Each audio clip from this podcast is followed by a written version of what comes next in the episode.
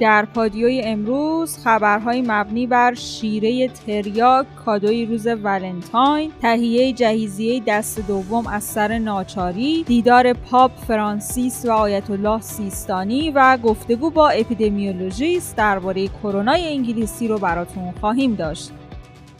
همراهان پادیو سلام. امروز من زهرا عدی با خبرهای مهم دوشنبه 27 بهمن ماه 99 همراه شما هستم. شهادت حضرت امام هادی علیه السلام رو هم تسلیت میگیم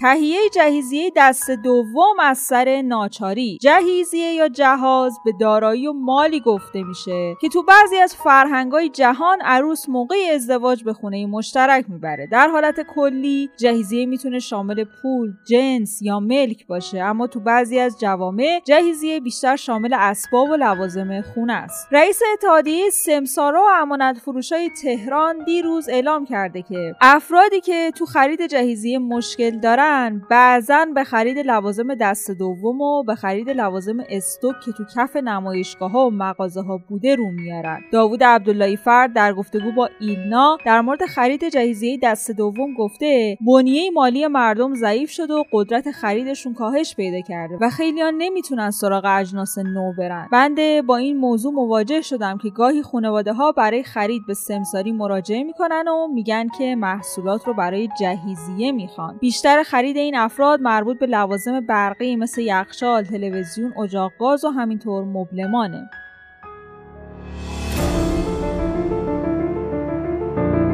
شیره تریاک کادوی روز ولنتاین رئیس پلیس مبارزه با مواد مخدر استان کرمانشاه از کشف یک کیلو گرم شیره تریاک که در بسته‌بندی هدیه روز ولنتاین جاساز شده و قرار بوده به کشور سوئد ارسال بشه خبر داده قرار پاپ فرانسیس در عراق با آیت الله سیستانی دیدار کنه. گویا پاپ همراه خودش سندی داره به اسم برادری بشریت برای صلح جهانی که پیش از سفر عراق در سفر به مصر. این سند رو به امضای شیخ احمد الطیب امام عظما الازهر عالی ترین رتبه روحانی سنی جهان رسونده و به دلیل اینکه پاپ می‌خواسته روحانی عالی رتبه شیعه همین سند رو امضا کنه قصد سفر به عراق رو داره. این سفر 5 مارس یعنی 20 روز دیگه است. ضمن امضای این سند رحمان العامری سفیر عراق در واتیکان هم گفته مهمترین پیام سفر پاپ فرانسیس رهبر کاتولیک های جهان به عراق حمایت از راه های گفتگوی بین ادیانه. پاپ تمایل داره گفتگو و همزیستی میان همه گروه های دینی رو تقویت کنه. با اجرای مصوبه 3 اسفند تکلیف همکاری ایران و آژانس بین المللی انرژی اتمی چی میشه؟ مجلس مصوب کرده که اگه آمریکا تا سوم اسفند تحریم ها رو لغو نکنه ایران هم از معاهده NPT یا معاهده منع گسترش هسته‌ای خارج میشه. آژانس در چارچوب ایجاد شده توی این معاهده NPT برای اینکه بررسی کنه کشورهای عضو این معاهده چقدر بهش پایبندن و از فناوری هسته‌ایشون به صورت صلحآمیز استفاده می‌کنن. بازرسی هایی رو از تاسیسات هسته کشور عضو انجام میده. البته سخنگوی وزارت امور خارجه گفته خروج ایران از NPT به معنای رفع کامل نظارت ها نیست.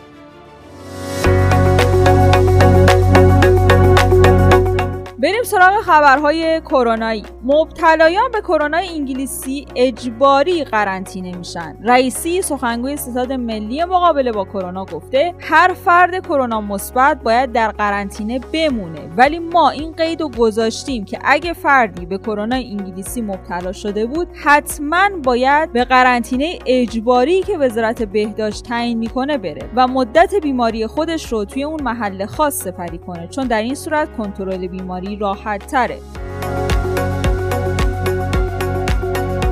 بعد از اینکه اولین مورد فوتی در اثر کرونا انگلیسی در قزوین بود حالا قرار روستای محل زندگی این فرد قرنطینه بشه. رئیسی سخنگوی ستاد ملی مقابله با کرونا در این خصوص گفته قرنطینه روستای فرد مبتلا به کرونا انگلیسی صورت گرفته و اقدامات درمانی اهالی این روستا یعنی روستای آبیک انجام میشه تا خطر شیوع بیماری رو کاهش بدیم و همکاران ما در حوزه بهداشت به این روستا سفر کردن و تست کرونا در محل از این 180 87 نفر گرفته شده تا کسی از روستا خارج نشه. گویا تست چهار نفر از خانواده فرد مبتلا به کرونا انگلیسی هم مثبت بوده. در مورد کرونا انگلیسی گفتگویی داشتیم با دکتر مسعود یونسیان اپیدمیولوژیست. آقای دکتر کمی در مورد کرونا انگلیسی توضیح بدید و اینکه آیا شدت یافتن سرایت کرونا در روزهای اخیر در خوزستان آیا می‌تونه به علت کرونا انگلیسی باشه؟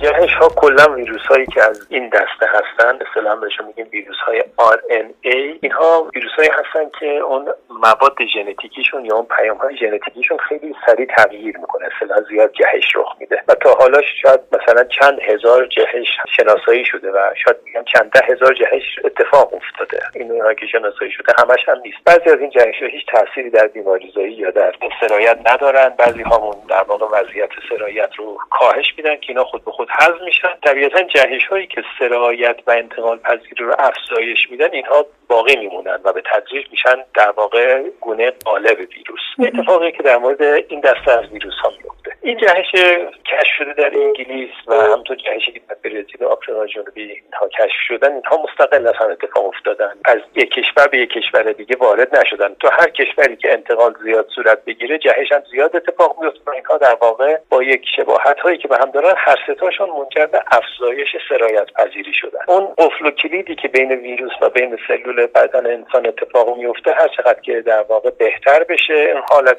پذیرشش و چسبندگیش به گیرنده های سلول. خوب سرایت پذیریش افزایش پیدا می‌کنه. چیزی که در حال در مورد این ویروس های جهش یافته شکل قطع و یقین میشه گفت اینه که سرایت پذیری افزایش پیدا کرده. یه سری شواهدی هم در واقع به شکل پراکنده راجع به افزایش شدت بیماری و احیانا کشندگی هم گفته شده. ولی هنوز من نمی‌تونم با قطعیت بگم آیا شدت بیماری هم بر اساس مستندات منتشر شده افزایش پیدا کرده یا نه. اون که می‌تونیم فعلا با اطمینان بگیم که سرایت پذیری یه چیز حدود 30 تا 70 درصد در این ویروس ها میگن که افزایش پیدا کرده. ما این تعداد 12 تا رو کشف کردیم. به معنای نیستش که فقط 12 تا رخ داده باشه. قطعا تعداد خیلی بیشتر بوده به خاطر اینکه ما امکانات تشخیصیمون خلاص خیلی کامل نیست هنوز و تازه شروع کردیم به جستجو. و از اون طرف هم همین سرایت پذیری بالا می‌تونه عامل این شده باشه که این ویروس گسترش بیشتر از اون چیزی که ما فکر می‌کنیم در جامعه پیدا کرده باشه. و حتی شاید همین افزایشی که ما در بعضی از استانها به خصوص در خوزستان و در آذربایجان غربی و بعضی استان دیگه داریم می‌بینیم که نسبتا شیبشون بالاست.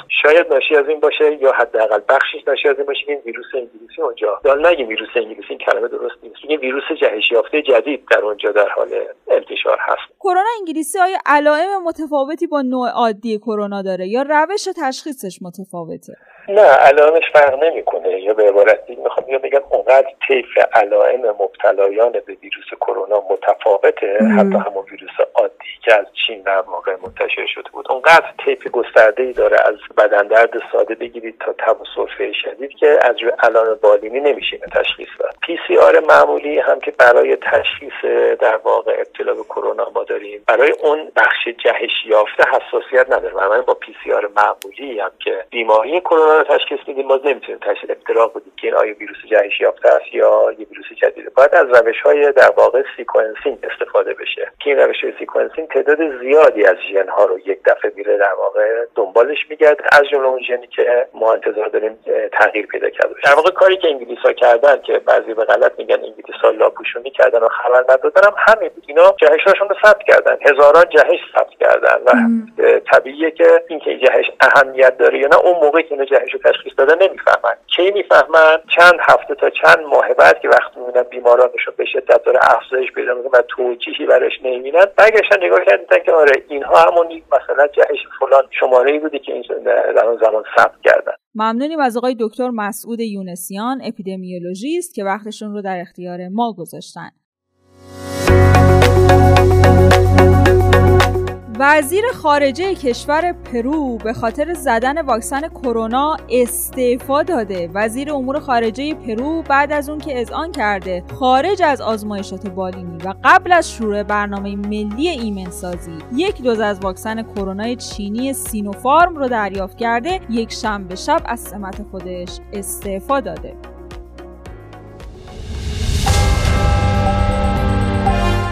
همونطور که می‌دونین ما هر روز ساعت 8 شب خبرهای مهم روز رو به صورت تصویری براتون در یوتیوب رادیو پادیو منتشر می‌کنیم. برای اینکه بتونید ویدیوها رو از اونجا بگیرین زدن دکمه subscribe و زنگوله رو فراموش نکنید لایک و حمایت شما باعث دلگرمی ماست. لینک یوتیوب رو در caption براتون قرار دادیم.